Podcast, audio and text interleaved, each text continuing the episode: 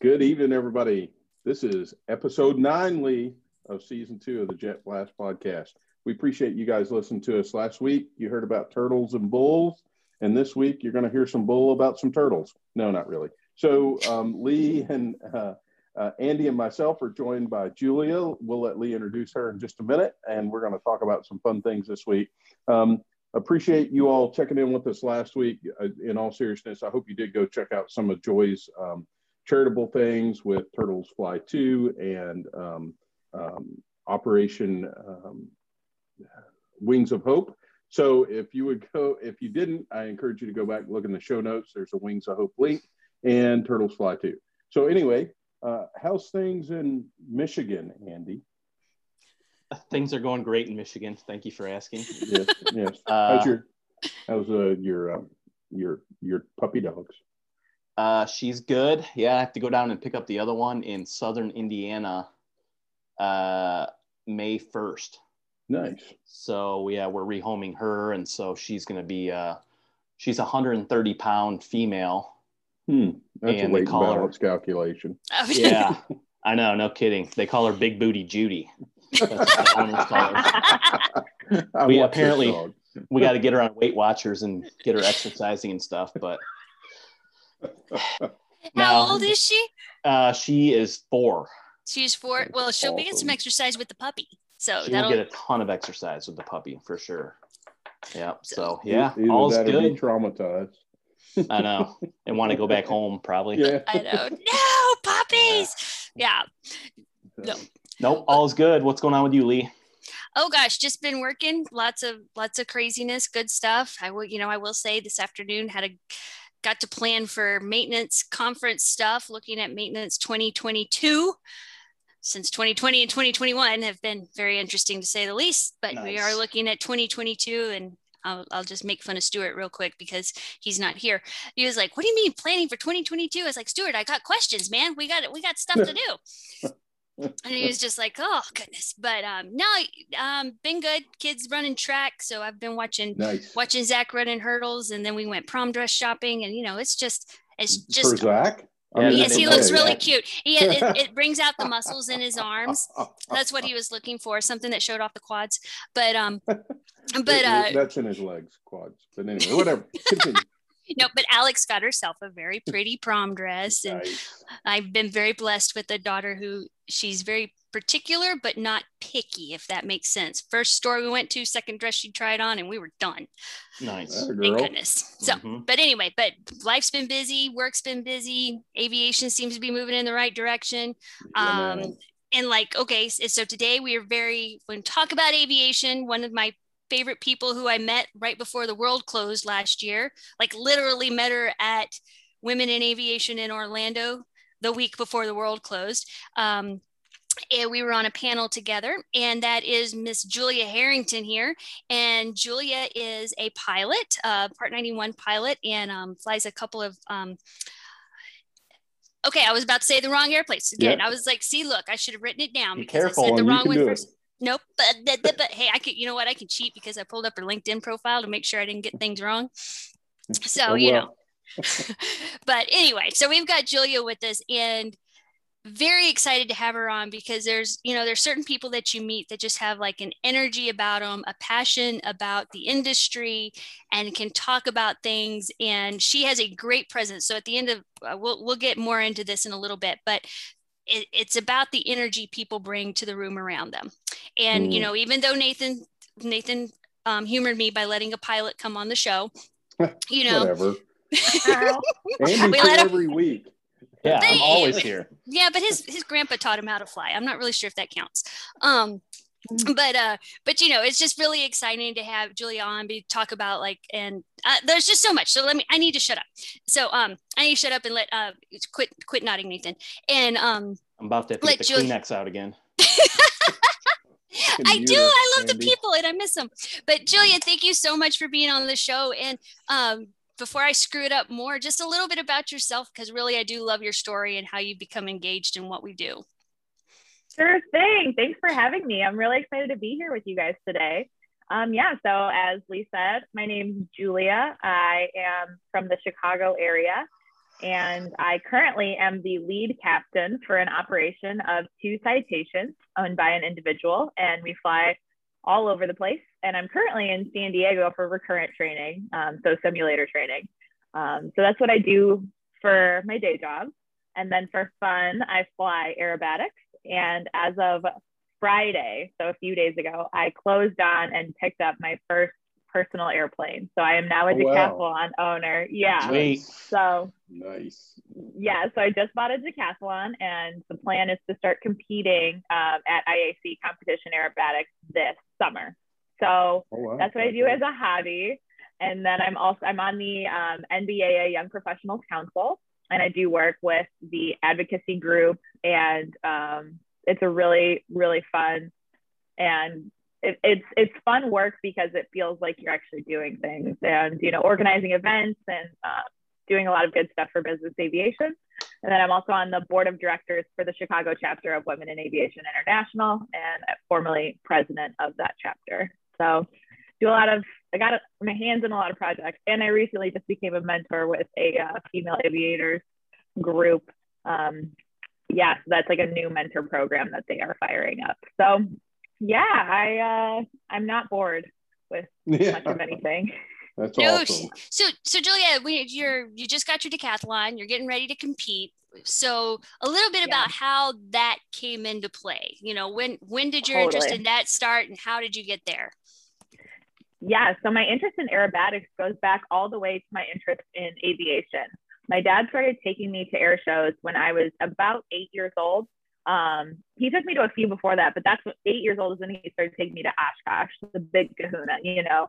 And prior to that, he'd gone without me, and I was begging him to take me just because he made it seem super cool. So it already had this like elusive, you know, like this is the coolest air show in the world. And I was like, well, I need to be there. And he was like, you can only come when you're old enough to walk around all day on your own, because like, I'm not carrying your butt like up and down this like 3-mile long flight line. You know, he's like, you got to be able to hang if you're going to come to Oshkosh. So when I was 8 years old was my first Oshkosh. And I remember watching the air show and just thinking like, oh, well, I need to do that. Like, that is just 100% the coolest thing I've ever seen. And I need to do that. And I started telling people that I was going to be an air show pilot. And people had some mixed reactions, as you can imagine, to an 8-year-old girl saying she was going to be an air show pilot. But over time, my parents got me flying lessons for my 12th birthday. As my birthday gift, I got a headset and some introductory flying lessons out of the local airport. And I flew on and off through high school. You know, I was distracted by other things, sports, you know, stuff that kids get distracted by from aviation. And then in college, I came back around to it. So I went to the University of Illinois in Champaign, Illinois, and they used to have an aviation program. And so I actually went there for broadcast journalism, hilariously, and I was going to minor in aviation and just kind of get my pilot ratings on the side as a hobby, because I did not want to be an airline pilot. And I was under the impression that the only thing that you could do with an aviation degree is be an airline pilot. And I thought, that sounds really boring. I don't want to be an airline pilot. And so my plan was to be a broadcast journalist and fly for fun. But about halfway into my first semester of college, I soloed. And I was like, oh, well, my journalism classes suck, because entry-level journalism classes are terrible, as you can imagine. And so, and I just soloed, and I loved my aviation classes. So I was like, well, I need to switch majors. We'll figure everything else out later. I need to switch majors and we'll figure it out. I don't want to spend all this time and energy learning about anything else. So yeah, then I became an aviation major. So I graduated with a Bachelor of Science in Aviation Human Factors, and had all my pilot ratings through commercial, multi-engine, and flight instructor. And yeah, and so that was like kind of my journey to getting all of those. And then I kind of bounced around. I don't know how in-depth you want me to get, but I was a flight instructor. I worked for Cessna for a summer. I was a demo pilot with their intern program. And then I went back to flight instructing, and then got my first professional flying job, flying Hawkers out of Southern Wisconsin for a charter company. And then about 4 years ago, I started at my current company. So it's been a fun journey so far, and I've really enjoyed it. And then in the last year is when I've really gotten into aerobatics. So I finally had the opportunity to be making enough money and have enough have enough say in my schedule to be able to kind of work it in. And so I've done some training with Patty Wagstaff, and awesome. Yeah, it's been a really amazing thing to like kind of fulfill these childhood dreams of pursuing aerobatics in addition to the day job. Cool. Very cool. Yeah. Wicked cool. You think she could scare your grandpa, Andy? I'm just asking. I was just, you know, we sold, I sold my Champ 2 years ago, and my grandpa delivered it down to Missouri for me to the guy that bought it. And before he left, he went up and did a loop in it just to do it. It was 1957. Yeah. And his headset cable unclipped his belt and the shoulder harnesses. Oh, no. He was holding on to this. So there's a story for you right there at aerobatics unintentionally. Oh my gosh. Well, I didn't realize there was more of a story. I was trying to find somebody who could scare your grandpa, Andy. That was all I was looking for. We'll tell you grandpa's stories later, Julia. He's his grandpa's a character. But that's you know, I think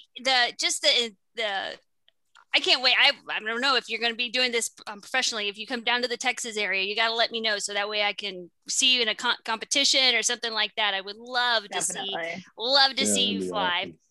That is very cool. But and you can follow Julia. So Julia, you have quite a bit of social media presence as well, don't you?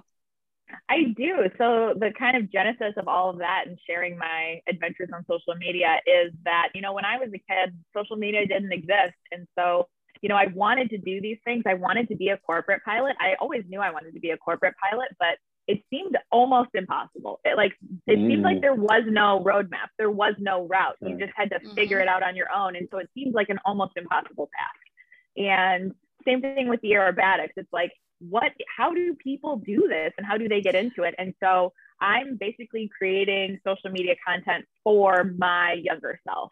People who want to know how to do these things, and like just sharing that and showing, and also just anybody of any age who's just curious about what life is like for somebody pursuing these types of flying. And so, yeah, I have a YouTube channel that I just started about 6 months ago called Pilot Julia on YouTube. And I also do a lot on my Instagram.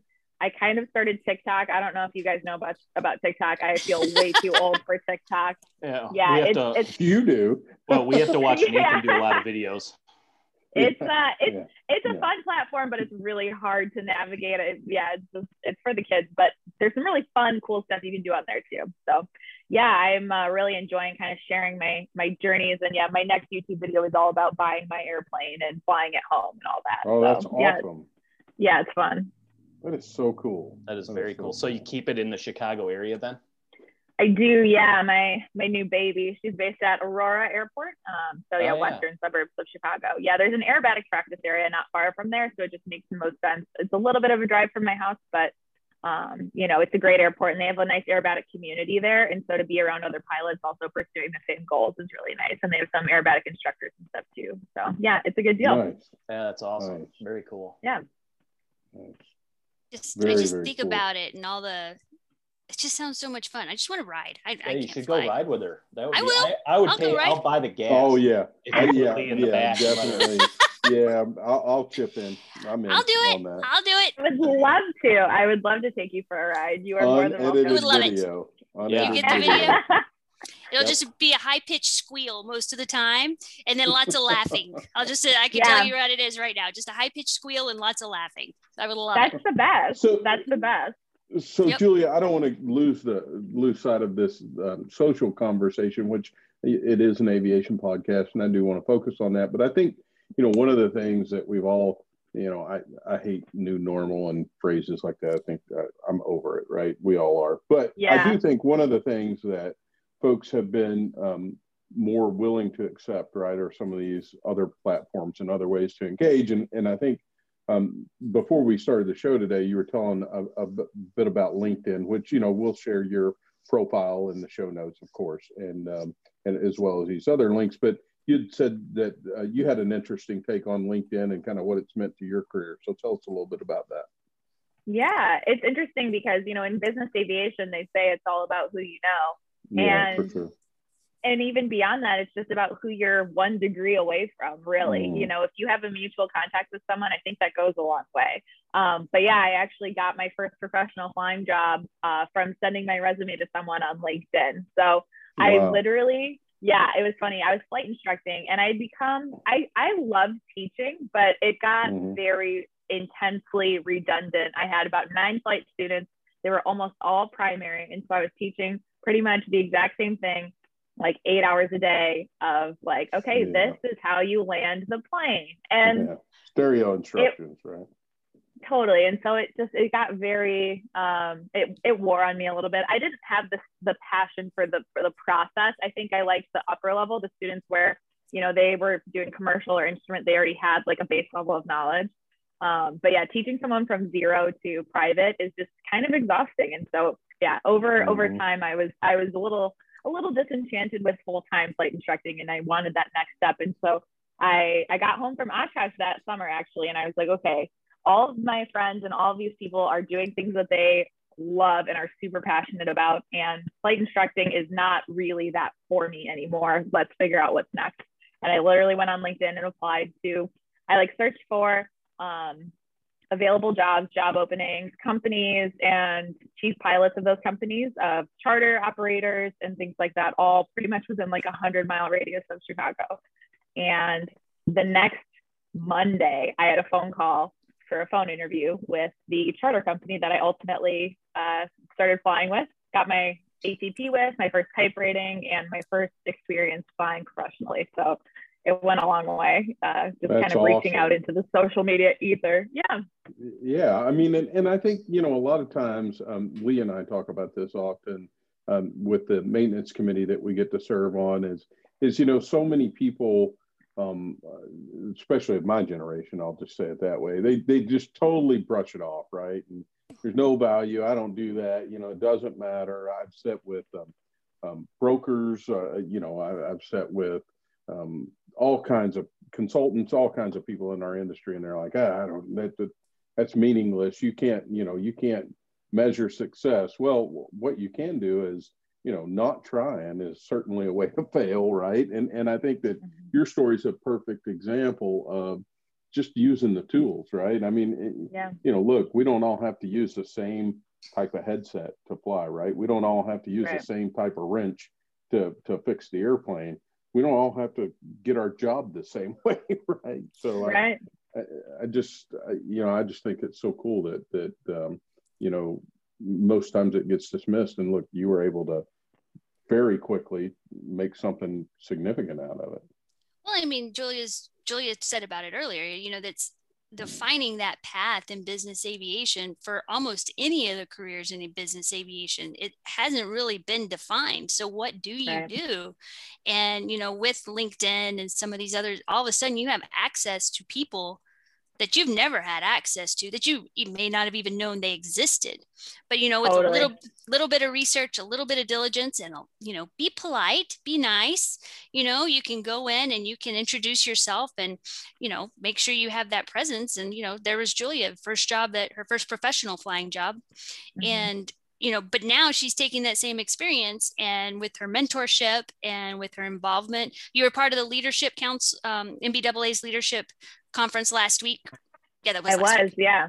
Yeah. I moderated a session called Leading Change Without the Title, kind of directed towards young professionals or people who were not in formal leadership positions, and just kind of like giving tools of how do you stand out in your organization, and how do you kind of prove that you're ready for a formal leadership position? Because I'm the lead captain of our operation, and I'm the youngest one by quite a bit. And so, you know, how do you prove to your higher ups that you're ready for that responsibility? And just, you know, there's so much you can do. And so, yeah, that's what that session was about.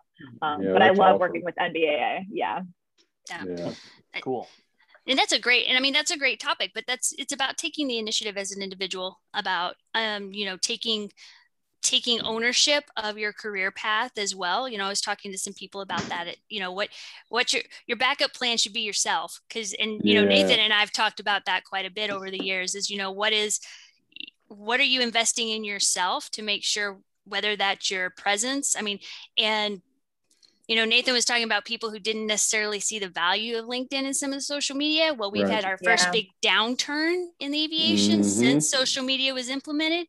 And all of a sudden I saw these people trying to update their LinkedIn profiles and finding something that all you're like, whoa, where'd they come from? Oh, well, that's good to know. Totally. And, I just like, you know, it's just part of what you do. That's funny. I hadn't really thought about it that way, Lee, but you're right on.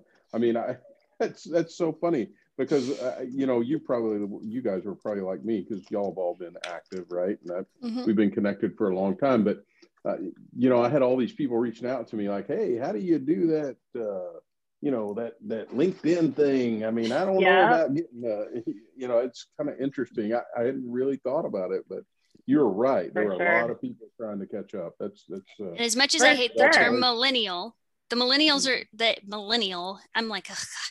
But you know, the millennials are coming. I'm like, no, the millennials are here. They're hiring you. You better be somewhere where they are. You know, quit talking about the millennials are coming. They're not. They're here. It's your boss. Yeah, get over it. Totally. Well, and it was actually interesting because with this most recent downturn, I had so many airline pilot friends coming to me and being like, how do I make myself marketable to these corporate flight departments? I want to change gears. I want to switch focus. How do I convince them that I actually want to do this instead of just, I'm jobless, please hire me. I will leave you for an airline. Right. And I'm like, yo, that's an uphill battle, but if you're willing to do it, you can definitely make it happen. But yeah, it was interesting. I had so many messages from all my friends who went airlines who, you know, really wanted advice. And I was like, I'm totally willing to help, you know, letters of recommendation, whatever, you know, our department wasn't hiring, but you know, I felt like I could be a helpful resource. So yeah. That's awesome. My friend flies, he's a 727 captain for air cargo in Michigan. And he's the training captain now, never went to the airlines. And these other people would come in, get time in the Falcon 20 or the DC9, then they jump ship. And as soon as the downturn came, they were calling the company again. The company said, nope. Because you're just going to come and do the same thing again. So, right. And you know, it's funny, Julia. I interviewed today a pilot for a corporate job somewhere else, not my day job, but somewhere else, and had a conversation with him. Same kind of thing, you know. He has been with one airline many years, done a great job. He's aging out of that airline, and he's looking for a corporate gig. And, you know, some of the questions, right? So where do I get my trip packet from? I'm like, for flight? I don't know. I mean, type it in there. That's the same way I get it. You make it yourself. Yeah. And then he's like, so what about catering? I'm like, yeah, Panera's on the way. You better. Like, yeah, you better look at your trip sheet, figure out where you need to get food from, call the FBO. Right. It's a mindset thing. It's not even how do you make yourself marketable? Is that even, you know, it's like saying, well, I'm a doctor, but I don't want a psychiatrist that's a doctor doing brain surgery on me. Right? I mean, they're not all the same. And I think that some of that's getting lost, you know, and we talk about workforce shortages and surpluses of pilots and whether that's true or not. I think that a lot of it is the data is scrambled up and not even looked at correctly because it's not apples and apples. Right. Totally. It's not. Yeah, that's so true. And, you know, it's interesting because it is such a different mindset. And I don't know that I would make that good of an airline pilot. I would figure it out, but I like a lot of the things that make corporate aviation specific. For sure. And I love, you know, a lot. I like having my hands in the trip planning. I know everything that's going on. I know the weather. I know, you know, that there's, a line of thunderstorms because I'm the one who did the flight planning. You know, I'm not being delivered this information from someone else. I know there's an open slot because I wrote it up last time, you know, like that kind of a thing. I love having that level of involvement and having the whole big picture. And yeah, just feeling like I have a real say in things. I can affect change. And like I am the, I don't know, at an airline, like, yeah, you're PIC technically, but I feel like I am actually doing the whole thing. And I feel really connected to it, which I really like. I didn't really thought about that, about the PIC at an airline, but you know, in a corporate environment, something that's a little bit different. It's it's a whole different thing. The airline is the one that gets in trouble for what doesn't go right, right? Right. Yeah. I mean, that's the only differentiator. Right. They occupy the left seat and, you know, they get handed a stack of information and they sign it off, but they are kind of spoon fed it. And they still do have a very challenging job and they have to make decisions about things, sure. But it's not exactly, you know, it's not the same. It's a totally different mindset in terms of, yeah, someone else does the work. Like you're more like managing information instead of actually going to get it for yourself. Right. So yeah, it's just a different, it's a different job. And a lot of people like being an airline pilot. They like know, not having. And we need them. Totally. Yeah. I need them at Delta tomorrow to get me to Detroit and then on to other places. So. And a lot of people that I love are airline pilots, and so I will not disparage them, but I just think you have to figure out, especially if you're like looking for an aviation career or a career change, what do you really want out of your career to feel fulfilled? Like, how do you really think is, like, what type of flying do you really think is going to be most most fulfilling and give you the most satisfaction at the end of the day, and the type of lifestyle that you actually want to live. So. Crop duster.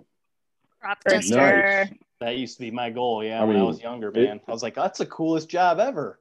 It is a pretty cool job. Other than the chemicals. That's hard work. Right? The chemicals and, the chemicals, the long days in the sun, and there aren't a lot of old crop dusters around anymore. It seems there was like. Where I grew up, the guy who did the crop dusting in the little farm town I grew up in used a helicopter. And it was the coolest thing, right? Old MASH style Bell helicopter with tanks on it and big booms. Awesome. I mean, it was so cool. I mean, you know, he kept all the air tractors out of the way. Kept air tractors out of the way. Cool. That's cool. I lost my train of thought. Oh, you got me off on the. I'm picturing a helicopter doing the crop dusting, and it's cool, man. It took me off in a whole other direction. YouTube I know. I'm gonna have to. I'm gonna YouTube it. That's exactly right. Yeah. Well, I mean, I think that we can like nerd out on her plane a little bit because that's what Eddie's just been waiting. Where is it? Let's talk about the plane, please. Yeah. Let's talk about the plane. The plane. I don't. What engine is in that?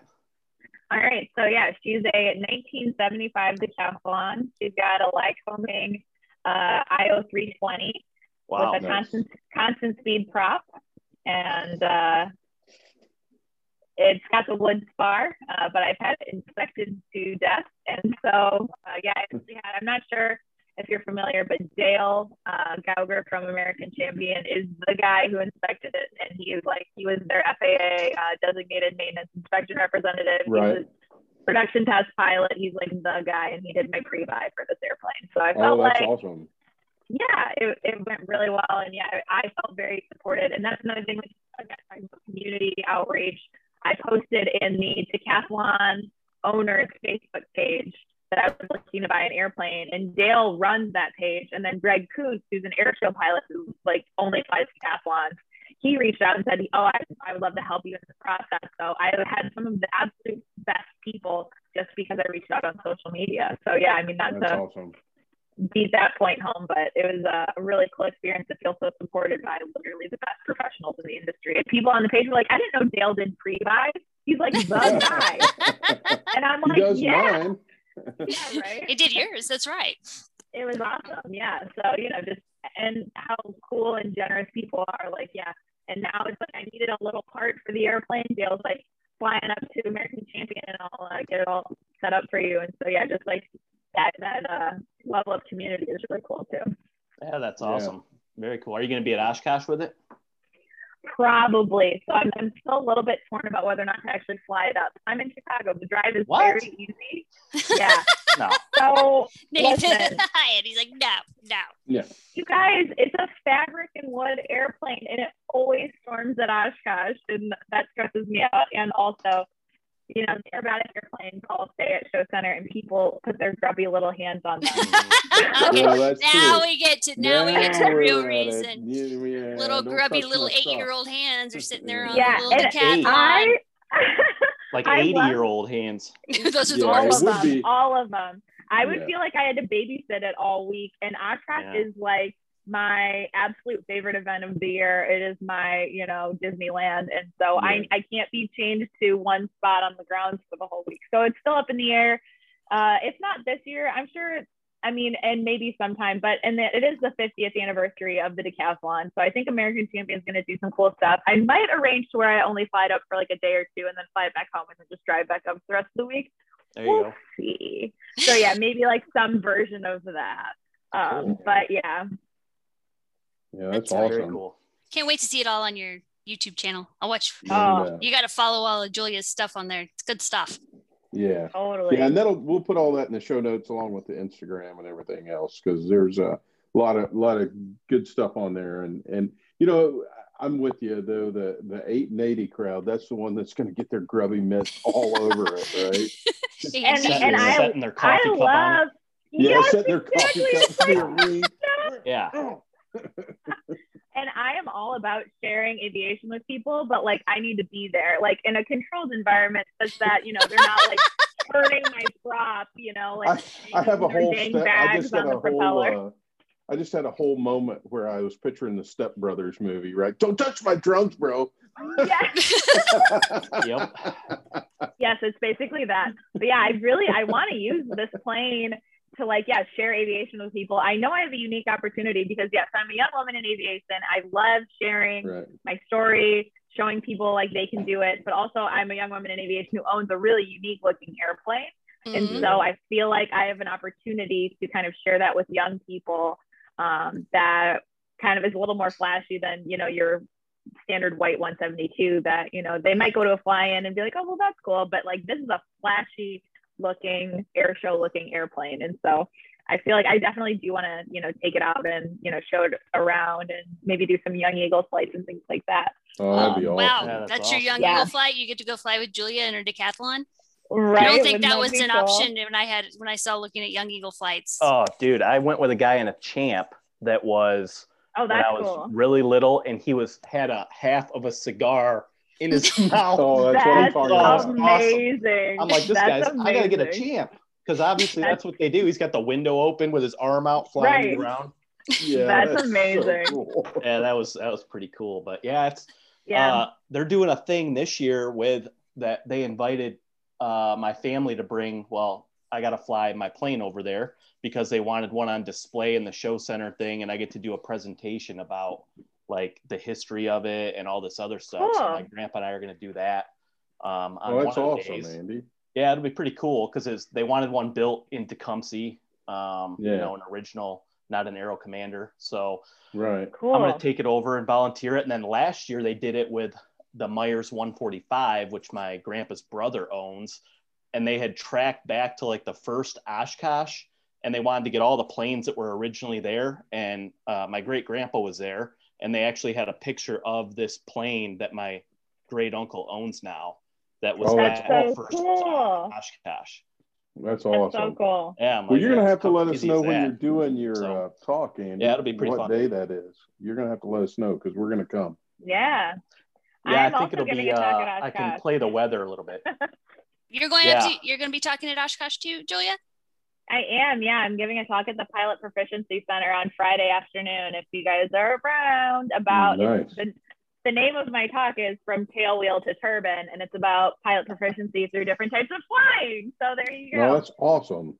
Tail wheel to turbine. I love that. You should have to fly a tail wheel before you move up anywhere.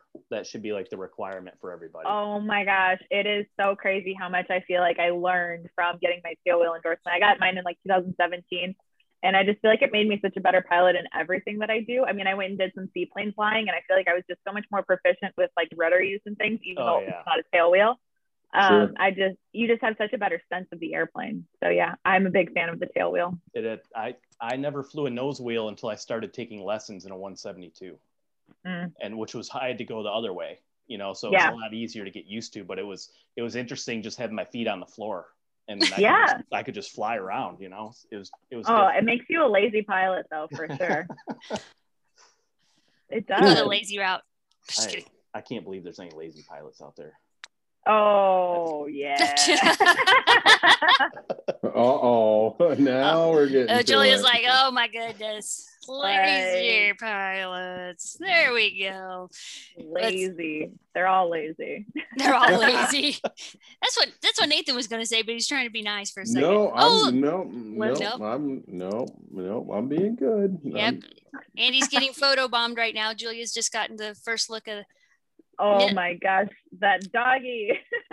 Yes. There she is. Isn't she? Yep. How much does she weigh now, Andy? She's 70 pounds. Yeah, that's a small puppy. No, yeah. She's not. She's great. That's awesome. That's awesome. So, Julia, tell us a little bit about. So, you told us all about what you're doing. You know, on the flying side, you told us about your aerobatics. You know, and your work with YoPro. So, what we always like to plug, like we were talking about before we started tonight. You know, whatever nonprofit sort of charitable things, and I know that one of them is going to be Women in Aviation, right? Which you have been a super big advocate of, but. And we'll definitely post that also in the show notes for you. But what else are you passionate about that you want the listeners to look into? Yeah, absolutely. So yeah, Women in Aviation is very near and dear to my heart. I got a scholarship with Women in Aviation when I was in my flight training. And so they give out millions of dollars in scholarships. And I think we all know how expensive getting into aviation can be on whatever side. And one of the cool things about the Women in Aviation scholarships is they have maintenance scholarships, they have dispatch scholarships, they have flight attendant scholarships. And so it's not just pilot oriented. And I really like that as an organization. It feels like they really kind of unite the aviation community together. So yeah, I'm big proponent of that. I also, as I mentioned, Young Eagles, EAA is near to my heart. It's, awesome. At Oshkosh was where I wanted to. It was where I kind of discovered my passion for aviation and all of that. And so I feel like they do a lot of great work in really actually trying to get, young people interested in aviation and in whatever, means that they want to. And, teaching like young kids how to build airplanes. I just think their mission is super awesome. And then one of my cohorts in NBAA YoPro is she works with the Corporate Angel Network. Which they do amazing work, kind of utilizing empty legs of corporate flights to help cancer patients get to treatment and things like that. And so we've done some fundraisers in coordination with that, and that's just such a great organization. They're small but mighty, and they do some really great work. Yeah, that's awesome. That's awesome. All great organizations, and yeah, I have a couple of really good friends. Some of you may know Michelle Wade.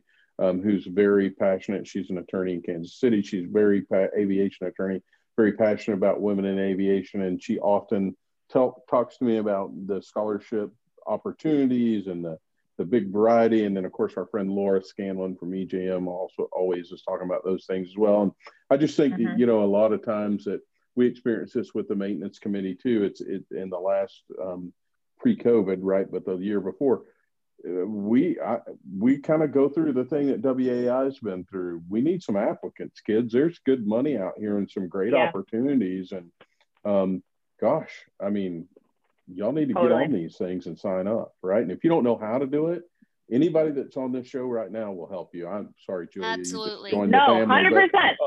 Anybody that's on here right now will help you. Yep.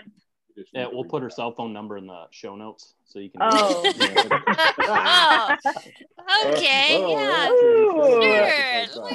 How about that? Yeah. But no, seriously, everybody here will help you, right? 100%. So reach out. For sure. Go ahead. One more. I just wanted to plug one more. Okay. They just because I felt like I needed to loop in aerobatics, if you will. Oh yeah. Oh, absolutely. The International Council of Air Shows, the ICAST Foundation, they give out scholarships, and that's how I did my first aerobatic flying. Is I won an ICAST Foundation scholarship, and they are not very well known, and I feel like a lot of them go unapplied for, but they are literally people giving out money for you to go learn how to fly aerobatics. Oh my gosh. That's pretty smart. I know. And I know Greg Coons gives out a scholarship for an instructor who wants to learn how to teach aerobatics. And so I might try to go get, I want to go just take his course, but anyway, it's all very cool. But yeah, ICAST. So what was that again? The International Council of Air Shows, ICAST, the ICAST Foundation. So yeah, I got connected to that through Patty Wagstaff, and just, she is a member. All of the airshow pilots that you know of are members of the ICAST, and the ICAST Foundation is their charity network that works towards kind of bringing younger people, bringing in the next generation of airshow pilots and people who fly aerobatics, so that, you know, it doesn't die, because it's super niche, and it seems kind of difficult and unattainable. And so bringing people into the fold is important and sometimes difficult work, but, you know, those scholarships help a lot. So right, that's awesome. That's a really neat scholarship. Andy's sitting there. Can I apply? Can I change my career? Run away to the circus, become an airshow pilot. He already kind of has his own circus going there, Julia. You know. Yeah. He's got his own little circus, his own little monkeys over there. That's nice way to talk about Perry. Huh? Well, Perry's the ringmaster. She keeps the monkeys in line. Yep. You need that. Yes. Perry does a good job. Perry does a good job with that. But so you're finishing up your recurrent right now, Julia, down in San Diego. What a bad place to have to go do your recurrent training now. No, that's just miserable. Bummer. Yeah, bummer. A few days down there, but I'd like to just kind of, like, as we're getting ready to kind of wrap up and stuff, is just kind of words of wisdom, I guess, because you know, I think there's one of the things you're looking at. You've focus on mentoring, and whether it's one of the things we talk about is sometimes you're a mentor and you don't even know it, and that's one of the things, like through your social media channels, different things like that, that you're able to do things. So I mean, if you're talking to people, whether it's somebody who wants to be a mentor or who's looking for a mentor, what's kind of that advice you would give them? Yeah, in terms of mentorship, I feel like if you're a person who's made it to a point in your career where you can look back and, you know, see like, oh, I've actually, you know, done some things to get where I am. Sometimes, you know, I struggle with like, am I far enough along to give advice? But then I zoom out and definitely recognize that I do have some lessons to give. And I think a lot of times we might discount ourselves as especially young professionals, thinking that, oh, well, I'm not far enough along in my career to give advice to someone else. But, you know, you never know, you know, the lives that you can touch and the people that you can help with the bits of wisdom that you have and the steps that you've taken. And especially if your career moves were more recent, that advice is all the more applicable because you've done it more recently than maybe somebody who's, you know, been in the industry for 40 years.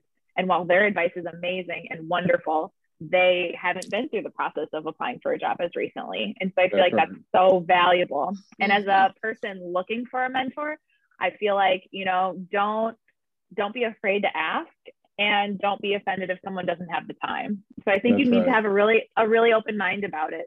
But know that most people in this industry want to help other people. It's an industry full of people who, it's a really tight-knit community. And for the most part, you know, you'll find people who are so willing to go above and beyond to do whatever they can. I mean, I get people reaching out to me all the time, and I'll help someone edit a resume or, you know, whatever, give some tips and tricks for applying for different scholarships, you know, just whatever. And I think that that's the norm, more so than people who, you know, don't have time or energy to commit to it. So don't be afraid to ask.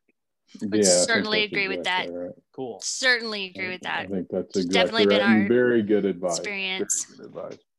Yeah, I think somebody told me years ago, Julia, you should hang out with people, you know, of all ages if you really want to be ready to go to the next level, because there's value and experience and wisdom, either from been there, done that, or don't do that, probably more importantly. And then there's also, I think to your point, just the recency, right? And a fresh look, right? Fresh ideas. And I think that's so important to balance that out. And you're right. It doesn't matter where you sit. You talked about this a while ago, you know, about your work you did at the leadership conference, you know, it doesn't matter what seat you're in. You can lead from anywhere. You really can. That's the absolute truth. I mean, there was a time in my career where I was the youngest guy and entry into service at Gulfstream. And, you know, if you weren't from Savannah and you weren't, you know, 40 plus, nobody really had time for you until it all of a sudden it made a difference. Right. But it was tough, and it hadn't really gotten easier. I mean, I think we're better about eating our young in this industry, but we could still do a better job about not doing that. Right. Absolutely. And listening. So anyway, thanks for what you're doing, because you're making a difference. Sure thing. Oh, sure. Thank you. And I also feel like there's so much value to be gained in just friendships, because the people at your peer level, and also, older. I mean, I would consider myself friends with all of my, aviation contacts, and all of my friends range in age from, 17 to 70. And I think that, just bridging those gaps, and those people can be mentors too, in a more casual way. Those friendships, those relationships are so valuable. You can learn a lot just from trading war stories with people. So yep, absolutely right. Yeah. For sure. Absolutely, and that's why we hang out with Nathan and listen to the stories of the thanks, Andy. Back in the back in the Gulfstream 1 days. Galaxy days. No. The He's back at the Galaxy hangar. Sure. Yeah, that was a long time ago. Yeah. But it's all relevant. Well, Julia, we really appreciate your time and your perspective. And honestly, I think we might have to do a follow-up on this, because now I want to know more about from the tail wheels to turbines. Oh, me too. No, we can't spoil it, but I think maybe we need to find something, have her come back in, and let's talk more about that. Cause I was like, okay, that would be interesting to kind of talk about the differences and, you know, how that works, especially from a proficiency standpoint. So, if you want to get into the weeds, I can get into the weeds on that. Oh, we can listen. I can listen. Yeah. I'll listen to the weeds. That's what I like to do. But, we'll have to have you back on, Julia. Yeah. And Andy, you're going to have to start working on your tail wheel endorse. No, you don't. Never mind what am I saying. I'm sorry. I'm bad. I still got the 1947 Cessna, man. That's right. Yeah. That's awesome. That's like the hybrid compared to the other plane. So the hybrid. You can fly around and not go bankrupt. That's fair. That's an important consideration. Yeah, for sure. Yeah, kind of a big deal. Kind of a big deal. No, maybe we can all go to Oshkosh. You guys should come, and then we could do the podcast. Yeah. Ooh. Yeah, I can't come to Oshkosh this year. I don't think I can get there this year. I know Julia will definitely be there. Why can't I'll be there? I don't know. I just because I got kids stuff this year. This is my busy summer stuff. Oh dear Lord. Oh, whatever. I know. Mine bailed on me. So whatever. Yours bailed on you. I'm in the in between stage right now. I'm in that in between one. I know. Suck it up for sure. But anyway, yeah, so we could still do it from Oshkosh, Andy, and pipe Lee in remotely. But that's cool. We should do That'd be fun. That would be totally. Yeah, maybe do a walk. We can hit people that come too close to the. I was about to say you can go protect the Decathlon. No, you just get the canopy cover for it, and then nobody wants to come up to it because they can't look into the glass to see what's in there, and so they just walk by. No, the paint on it is too cool. It looks too alluring. It's yellow and blue. It's like the flashiest of the flash. Yeah, it's really fun. You have the smoke system. I love it. I call it the banana boat. Nice. It doesn't have smoke. That is expensive, but if it ever did air shows, maybe. But that's also another conversation. I can tell it's on the wish list. Yeah, that'd be awesome. Awesome. Well, Julia, thank you very much for joining us tonight. And guys, all the stuff that we talked about with Julia, from Instagram to LinkedIn to YouTube to WAI to, let me get this right, ICAST Foundation to CAN. Yep. All those things will be in the show notes. So I would really encourage you guys to go along, click on those, connect with Julia on social. You'll find some great content. Share it. Look, our jobs as aviators are to all inspire the next generation. So Julia, you're kind of doing your thing, and it's our job to go and share all the good work that you're doing. And I think that's how we can help you grow what you've been working on. We so appreciate it. Thank you so much. Oh, you're so welcome. Andy, you or Lee got any parting comments before we let Julia go for tonight? No, I really enjoyed it, and I should probably try to link up and try to get active in some of this stuff as well, instead of being a bump on a log. I want to see, you got to apply for that scholarship once he is an aerobatic pilot. Right. There, right on. We'll see. All right, well, Julia, again, thank you so much. Lee, thank you for bringing Julia and along, and this was a very, very fun time. We look forward to having you back, Julia. Thank you so much for having me. This was a blast. Thanks, guys.